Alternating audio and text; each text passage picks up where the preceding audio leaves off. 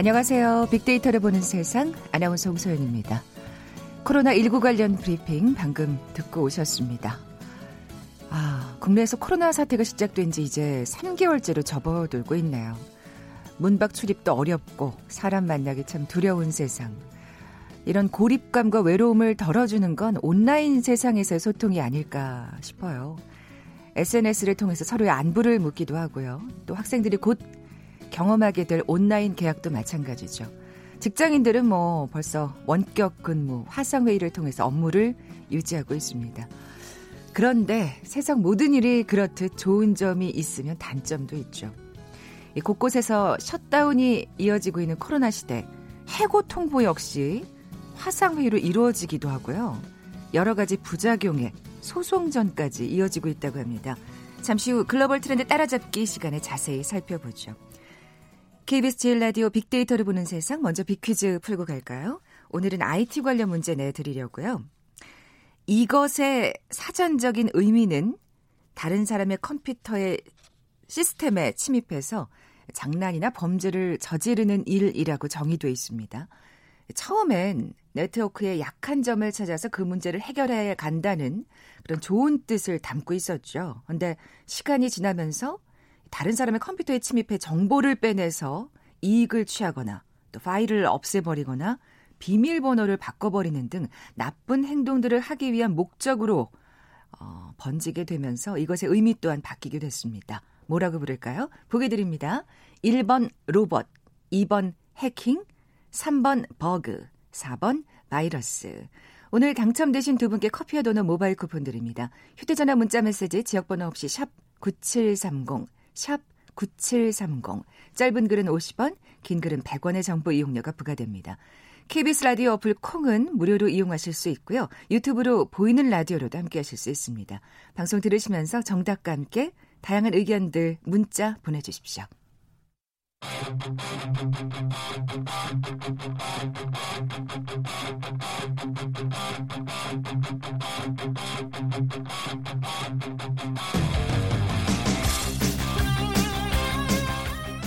궁금했던 ICT 분야의 다양한 소식들 재미있고 알기 쉽게 풀어드리는 시간이죠.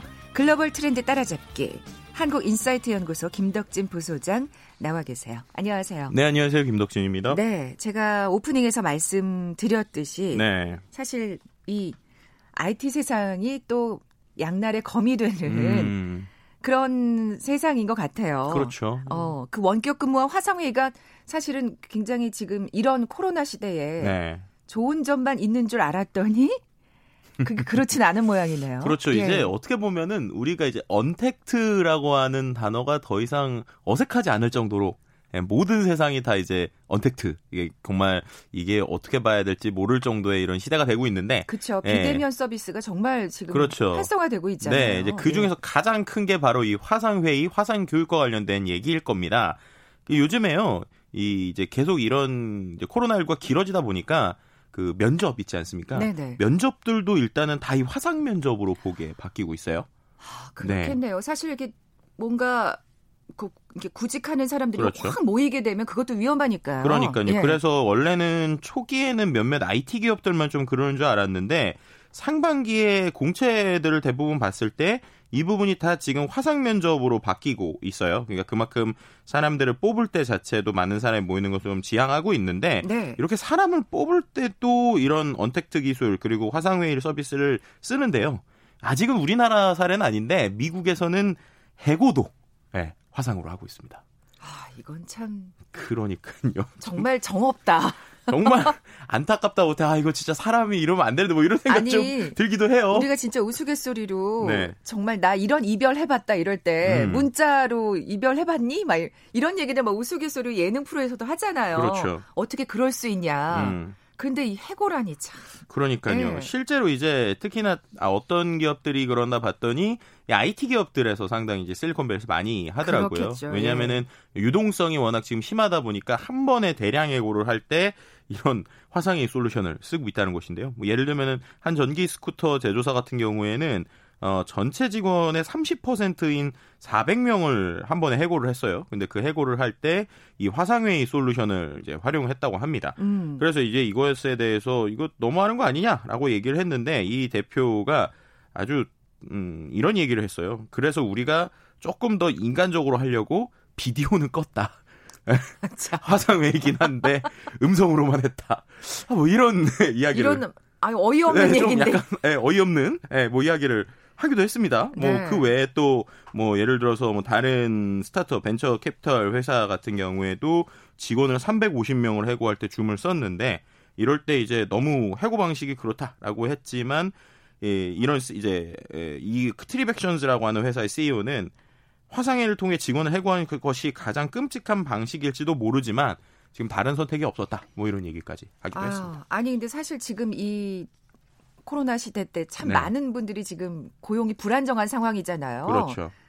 근데 참 아, 그럼 이게 이런 식으로 해고하는 기업들이 더 많아질 수밖에 없다는 지금 얘기처럼 들리거든요. 네, 특히나 이제 국내는 그래도 어느 정도 그 고용에 대해서 보호받는 부분이 있는데 미국은 워낙 이런 그 계약 그리고 어떤 해고 이런 것들이 우리나라에 비해서 상대적으로 자연 이제 자유롭다 보니까 대규모의 이런 채용이나 음. 대규모의 해고도 이제 원격으로 하는 뭐 이렇게 되다고 있고요. 근데 그럴 수밖에 없는 또 이유 중에 하나는 아예 국내에 있는 IT 기업들도 그렇지만 업무 자체의 방식을 이렇게 완벽하게 언택트하게 바꾸려는 데들도 있다는 거예요. 그러니까는 음. 지금 아마 이제 우리나라의 몇몇 그 대학들도 제가 알고 있기로 학기 전체를 아예 원격으로 하겠다 뭐 이런 얘기가 조금씩 나오고 있는 걸로 알고 있는데 네. 그만큼이나 이제 회사를 내가 들어갔지만 물리적인 공간을 한 번도 못 가보고 출근과 퇴근을 한 번도 안 해보고 취업, 채, 채용이 됐다가 잘리기까지 하는 이러한 이제 문화들도 이제 미국에 생길 수 있다라고도 볼 수 있을 것 같습니다.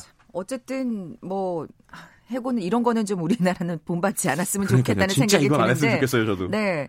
어쨌든 이런 화성에 관련 앱들이나 프로그램들에 대한 관심이 높아질 수밖에 없 고 또 많이들 활용하기 이제 시작하겠네요. 그렇죠. 네. 이제 그러다 보니까 최근에 이제 코로나19를 통해서 보면은 대부분의 주식들이 하락을 하고 있고 경제 상황이 좋아지지 않고 있잖아요. 그런데 그 안에서 어, 몇몇 안 되는 홀로 웃는 어떤 서비스가 있습니다. 그래서 그 서비스 얘기를 좀 해보려고 하는데요. 네. 바로 줌이라고 하는 미국에서 가장 지금 주목받고 있는 화상회의 솔루션 얘기를 좀 해보려고 합니다. 네, 네. 아, 네. 이 이름이 줌이군요. 네. 근데 이게 어. 줌인데 Z로 시작하잖아요. 네. 그래서 그런지 몰라도 우리가 Z세대라는 얘기를 많이 하잖아요. 음. 이 10대들 친구들한테 아, 우리 Z의 Z, 그러니까 주, Z세대 Z가 줌의 Z다 뭐 이런 얘기가 나오고 있어요. 그럴 정도로 Zoomer라고 하는 줌을 쓰는 사람들 이런 네. 게 일종의 신조어처럼 생기고 있고 또 이제 대학 역시도 우리가 이제 뭐 어떤 어떤 university라고 그러잖아요. 근데 이들이 이제 그 university 앞에다 Z를 붙여서 이제 뭐 줌 대학 뭐 이런 식의 용어를 아하. 쓰고 있어요. 왜냐하면 어뭐 해외 유명 대학들이 다 이 솔루션을 활용하고 있는데 예를 들면 펜실베니아 대학교에 있는 로고를 가지고 어 이제 거기에 다니는 학생이 뭐 줌실베니아 뭐 이런 식으로 이제 그 오. 어. 합성을 해가지고 올리기도 합니다. 이제 그러면서 얘기하는 게 아 우리가 이렇게 할 거면서 이렇게 많은 대학 학비를 내야 되나? 뭐 이런 식의 얘기들까지. 그러니까 일종의 사회적인 현상이 되고 있다라고 음, 볼수 있을 음. 것 같고요. 이제 그만큼이나 뭐 시가총액도 올라가고 있고 사용자들도 폭발적으로 증가하고 있다. 뭐 이런 얘기도 같이 해볼 수 있을 것 같습니다. 네, 사실 뭐 지금 뭐 등록금 얘기를 살짝 하셨습니다만 네. 우리나라에서도 지금 또 거론이 되고 있죠. 그렇죠. 사실 계속 계속 이런 식으로 온라인 강의를 하고 있는데 음. 이렇게 많은 등록금을 내야 하느냐 음. 또 얘기가 나오는 것 같더라고요. 근데 이 줌이 유독 어, 주목을 받는 이유가 뭘까요? 다른 프로그램이나 앱도 있을 것 같은데. 네, 맞습니다. 예. 이제 실제로 이 화상 회의 앱은요. 이미 뭐 수십 년 동안 전통적인 것들이 많았죠. 네. 예를 들면 우리가 뭐 예전에 그 음성 통화, 인터넷 전화 뭐 이런 때부터 어, 목소리를 이렇게 통화하는 것들은 참, 참 많았고 화상으로 대화하는 것들은 많았잖아요. 그리고 대기업들도 많이 들어가 있습니다. 그런데 이제 최근에 이게 주목받는 거는 한 두 가지 정도 이유라고 볼 수 있을 것 같은데 첫 번째는 상당히 직관적이에요. 그 직관적이라는 게 뭐냐면 다른 서비스들은 보통 우리가 그 서비스를 쓰기 위해서는 모두가 회원 가입을 해야 되잖아요. 음. 회원 가입을 해서 어떤 방을 만들어서 그 방 안에서 같이 뭐 이렇게 뭐 대화를 하든 아니면은 초대를 하든 이런 방식이잖아요. 그렇게 생각하죠. 예. 그렇죠. 모든 근데 사람들이. 예. 이 서비스 같은 경우는요. 그 방을 만드는 사람, 그러니까 대화를 처음에 만드는 사람만 가입하면 되고요. 나머지 사람들한테는 그냥 링크만 주면 그 링크만 있으면 누구나 들어올 수 있습니다. 아, 굉장히 편리하네요. 네, 그러다 예. 보니까는 사람들이 접근성이 이제 상당히 음. 편리하다. 그리고 어떤 다양한 모바일 앱이나 웹들을 사용해서 할 수 있다라는 게 특장 특징이고요. 또 한 가지는 최대 100명까지가 들어가는데 40분을 음, 무료로 쓸 수가 있어요. 그러니까 돈을 안 내고도 한 40분 정도 회의를 하는 거죠. 그런 식으로 사람들을 끌어들이는군요. 네. 그래서 이제 예. 지금 미국의 실리콘밸리에서 아주 재밌는 현상이 나오고 있는데 회의 화상 회의 시간이 평균 한 30분 정도가 되고 있다고 그래요. 그래서 이게 이거 공짜 시간 안에서 하려는 거 아니냐 뭐 이런 이제 약간 여담이 나오기도 할 네. 정도로 뭐 그런 어떤 어... 접근성 그리고 뭐 그 저렴한 비용들 뭐 이런 거나 네. 기술적인 요소들 때문에 다른 앱보다 되게 짧은 시간에 이 앱 자체가 주목받고 있고 하나의 문화 현상처럼 나올 수준까지 미국에서 좀 얘기되고 있다라고 할 수 있을 것 같고요. 실제로 뭐 영국에서 내각 회의할 때도 이 앱 쓴다고 하고요. 오, 진짜요? 네, 그리고 우리나라에서도 뭐 교육부 같은 데서 뭐, 뭐 이렇게 회의할 때 이럴 때들도 음. 좀 사용하고 국내 몇 대학들에서도 교수님들이 뭐 이렇게 활용하시기도 하고 그러고 있습니다. 네, 이렇게 지금 좋은 점을 얘기를 해주셨는데 네. 뭔가 또 빛이 있으면 그림자가 있기 맞습니다. 마련인데 네. 뭐가 문제점으로 지적이 되고 있는 건가요? 이게 아까 누구나 접속이 쉽다고 그랬잖아요. 네. 그게 이제 악용되고 있어요. 예를 들면은 이게 이제 신조어로 줌 부밍이라는 말이 생겼어요. 그러니까 줌 부밍. 네, 그러니까 줌 폭격이죠. 폭탄이 떨어지는 거예요. 아. 네, 이게 어떤 거냐면 쉽게 설명드리면 이런 거예요. 제가 방을 만들었어요. 그래서 뭐 예를 들면 우리 학생들 들어오세요 하고 링크를 줬습니다. 네. 그 링크를 제가 편하자고 SNS에 올렸어요. 그랬더니 우리 학생이 아닌 사람이 갑자기 들어와서 야한 동영상을 거기다 막 띄운다거나 아니면은 하고 나간다거나 어디 가나 이상한 사람들이 있다니까. 네, 이런 이제 그 어떤 극단적인 행위들이 실제로 미국에서 나타나고 있습니다. 아, 진짜요? 네, 그래서 이제 이제 미국의 메사추세츠 주에서 한 고등학교에서 화상 수업을 하는데 갑자기 신원 미상의 이용자가 들어와서 욕설을 퍼붓고 교사의 집 주소를 외치고 네, 이런 이제 일들도 있었고요. 아이고, 또 이제 그 접속하는 사람의 모든 사람의 얼굴이 보여요. 그러다 보니까 어떤 사람은 나치 문양 문신을 해서 갑자기 나타나거나, 음. 네, 또는 그 어떤 회의 그 공식적인 컨퍼런스라는데 어떤 사람이 갑자기 어, 포르노 영상을 올려서 그 영, 이제 그 회의 자체가 취소되는 등 이런 일들이 지금 부, 어, 비일비재하게 어. 미국에서 일어나고 있는 상황입니다. 결국 이제 IT 얘기할 때마다 항상 나오는 얘기인데 이 보안이 문제군요. 네. 그리고 네. 이것과 함께 또 한 가지 지금 의심되고 있는 부분이 어, 지금까지 말씀드린 거는 사용자의 실수일 경우가 많아요. 왜냐하면 비밀번호 방을 안 걸어놓거나 뭐 이런 네. 것 때문인데 그것뿐만 아니라 이것 자체가 아예 보안에 좀 취약하다라는 얘기들이 나오고 있어요. 그리고 개인 정보를 너무 많이 가져간다. 대표적인 어... 사례 중에 하나가 어 제가 아이폰을 가지고 이 앱을 썼을 때 페이스북 앱이 내 핸드폰에 깔려 있지 않은데도 내 개인 정보가 페이스북으로 간다. 라는 것들이 일부 이제 발견되기도 했어요. 아, 진짜? 네, 그래서 그 부분이 하루 만에 수정되긴 했지만 그런 식으로 내 예상 외의 개인 정보들이 너무 많이 간다라는 음. 얘기 것들이 이미 좀 어, 어느 정도 이슈가 되고 있고요. 또 한 가지는 이 우리가 하는 회의가 암호화되어 있지 않아서 그 부분이 해킹에 취약하다 이런 얘기가 나오면서 최근에는 어, 외신들이 이 줌을 계속 쓰는 것이 얼마나 불안한가에 대한 음. 계속 후속 보도를 오늘까지도 좀 하고 있는 상황이고요. 네. 그러다 보니까 몇몇 대기업들 같은 경우에는 이게 편해도 이거 쓰지 말고 전통적인 거 보안 좋은 거 쓰자 뭐 네, 이런 네. 얘기들까지 다양하게 나오고 있는 상황이다. 라고 볼 수 있을 것 같습니다. 줌으로서는 이런 부분이 확실하게 보완이 돼야 되겠네요. 그렇죠. 이제 그러다 보니까는 네. 본인들 입장에서는 계속 이런 것들을 뭐 보완하고 있다라고는 얘기하지만 지금 워낙 다양한 사람들이 폭발적으로 갑자기 늘다 보니까 그렇죠. 예, 작은 스타트업에서는 감당하기 어려운 정도의 볼륨이 아. 지금 나오고 있다라고도 볼 수 있을 것 같습니다. 어쨌든 이런 프로그램이나 앱이 이제 계속해서 더 많은 사람들이 그렇죠. 쓰게 될 것만은 또 자명한 사실인 것 같아요. 네. 그러다 보니까는 또 한 가지 그 우리나라 스타트업들도 일종의 기회들이 생기는 것 같아요. 음. 예를 들면은 미국에 진출하기 어려웠었던 몇몇 앱 같은 경우에는 이제 요즘에 그런 우리나라의 서비스들도 어, 어떤 모임 사이트를 만들어서 그 안에서 대화하는 형태의 앱들이 조금씩 알려지고 있거든요. 아, 그러니까 오히려 대기업들 역시도 이런 분야에 대해서 계속 관심을 갖지만 이 기회를 통해서도 국내 스타트업들도 글로벌로 진출할 수 있는 좋은 기회가 되지 않을까. 음. 네, 어떻게 보면은 IT 쪽에서는 어, 또 이것이 기회로서 네네. 자리 잡을 수 있는 어떤 부분들은 있지만 중요한 건 역시 보안 네. 그리고 그런 프라이버시 이런 것들은 좀 잘 지켜줬으면 좋겠다라는 생각이 좀 듭니다. 네. KBS 제일 라디오 빅데이터를 보는 세상 글로벌 트렌드 따라잡기 원격 근무와 화상회의 앱 줌 관련 내용 살펴봤고요. 잠시 라디오 정보센터 뉴스 듣고 나서 또 다른 소식 이어가죠. 코로나19 국내 확진자가 어제 하루 89명 늘어 누적 확진자 수는 9,976명으로 집계됐습니다. 지금까지 확인된 해외 유입 사례는 601명으로 늘어났습니다.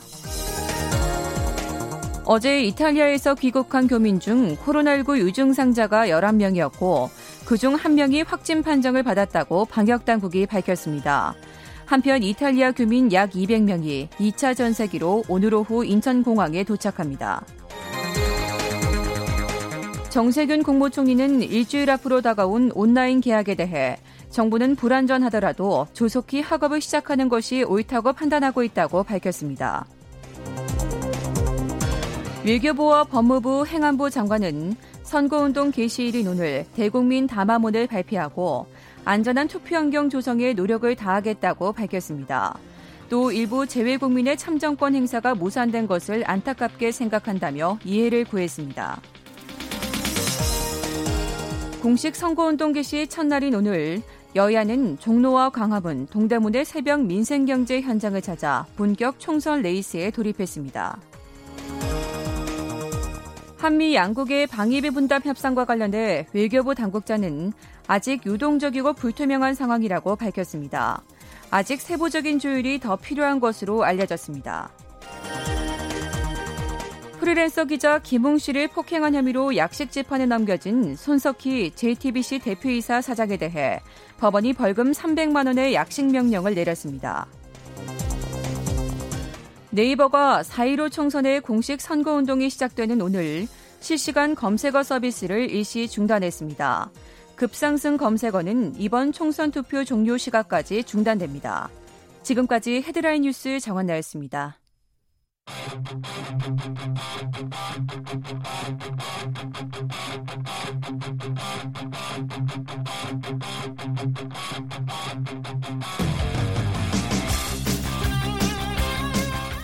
글로벌 트렌드 따라잡기 함께하고 있습니다. 지금 방금 뉴스에서 들으셨다시피 네. 이게 지금 실검이 음.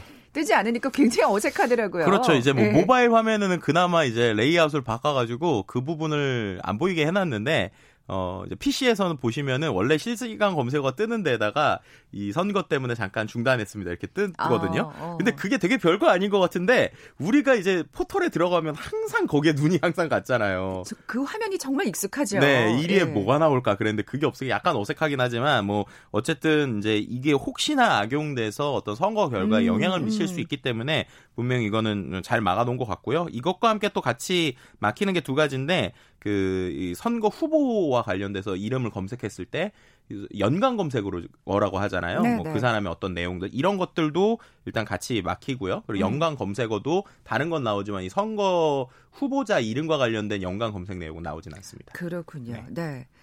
어, 김덕진 부소장님, 네. 이 퀴즈 다시 한 번만 내주세요. 네, 어, 이것은요 다른 사람의 컴퓨터 시스템에 침입해서 장난이나 범죄를 저지르는 일입니다. 원래 이 용어가 1950년대 말 매사추세츠 공과대학 MIT죠 동아리 모임에서 사용된 아, 해크라는 말에서 유래가 되었다고 하는데요. 네. 난도질하다, 땅을 파다, 뭐 엉망으로 만들다라는 뜻을 가지고 있고 어, 피해 내용은 개인정보 유출부터 국가기밀 누설까지 매우 다양합니다. 무엇일까요? 맞춰주시면 되고요. 1번 로봇, 2번 해킹, 3번 버그, 4번 바이러스입니다. 네, 오늘 당첨되신 두 분께 커피와 도넛 모바일 쿠폰 드립니다. 정답 아시는 분들 저희 빅데이터로 보는 세상 앞으로 지금 바로 문자 보내주십시오. 휴대전화 문자 메시지 지역번호 없이 샵 9730입니다. 짧은 글은 50원, 긴 글은 100원의 정보 이용료가 부과됩니다. 콩은 무료로 이용하실 수 있고요. 유튜브로 보이는 라디오로도 함께하실 수 있습니다.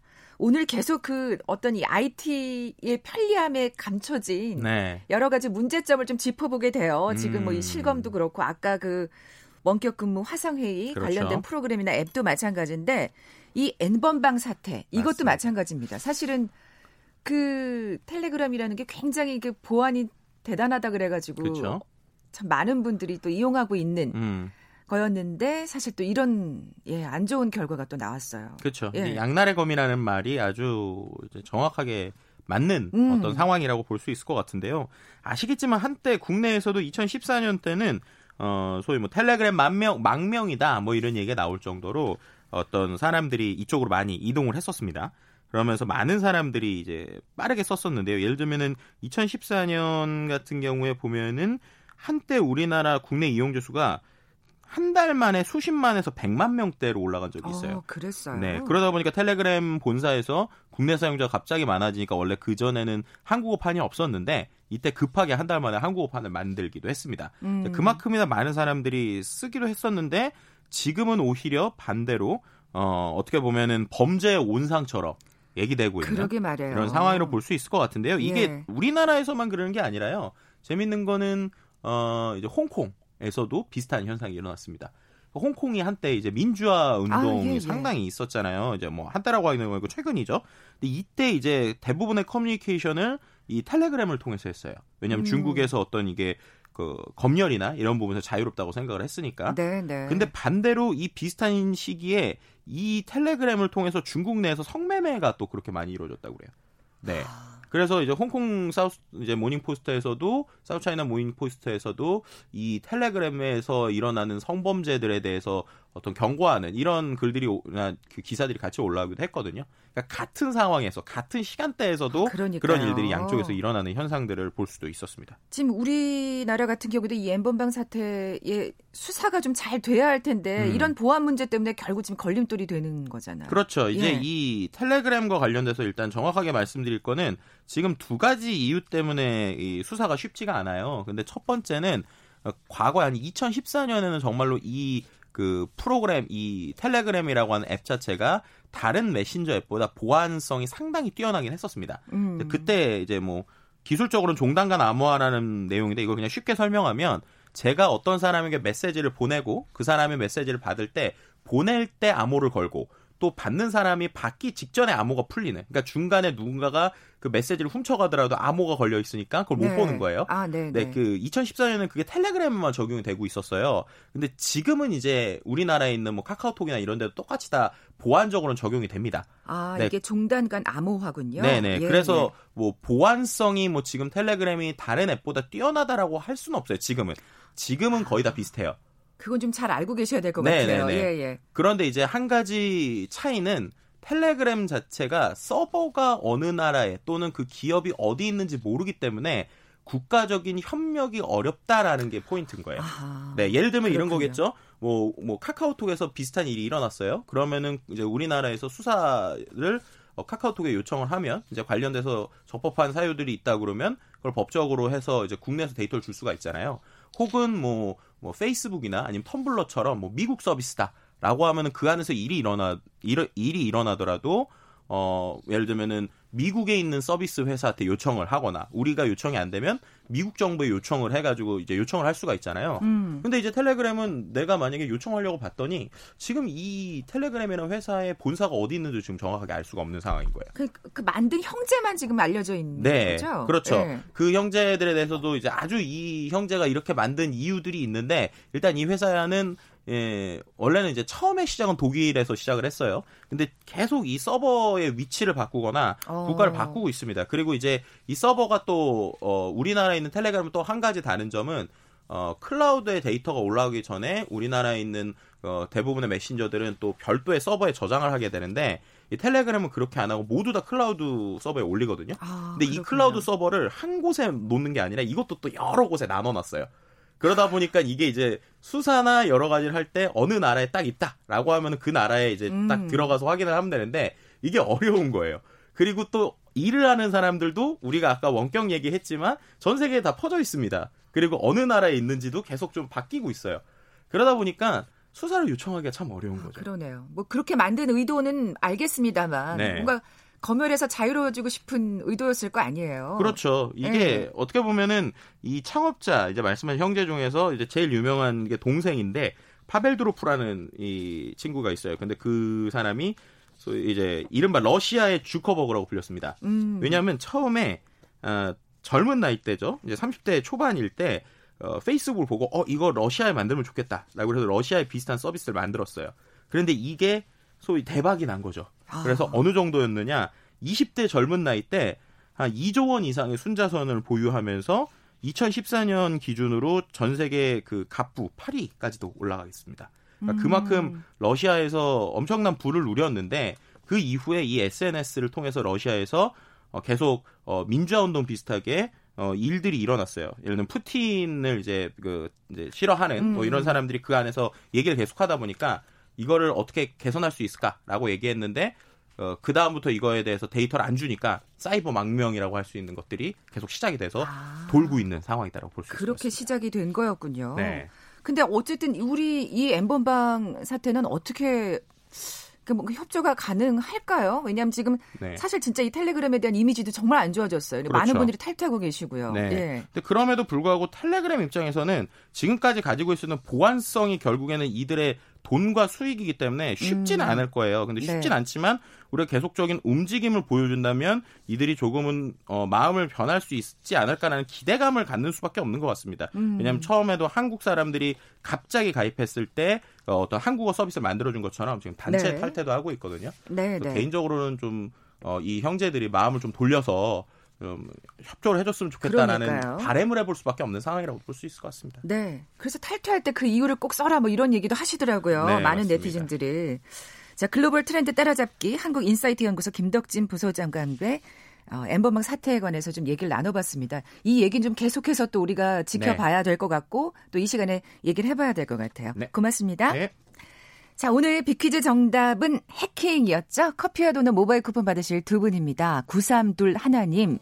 아, 그리고 7600님. 아이고, 항공 쪽에서 근무하는 남동생이 회사를 그만뒀군요. 힘내시기 바랍니다. 두 분께 선물 보내주면서 물러갑니다. 빅데이터를 보는 세상 내일 뵙죠. 고맙습니다.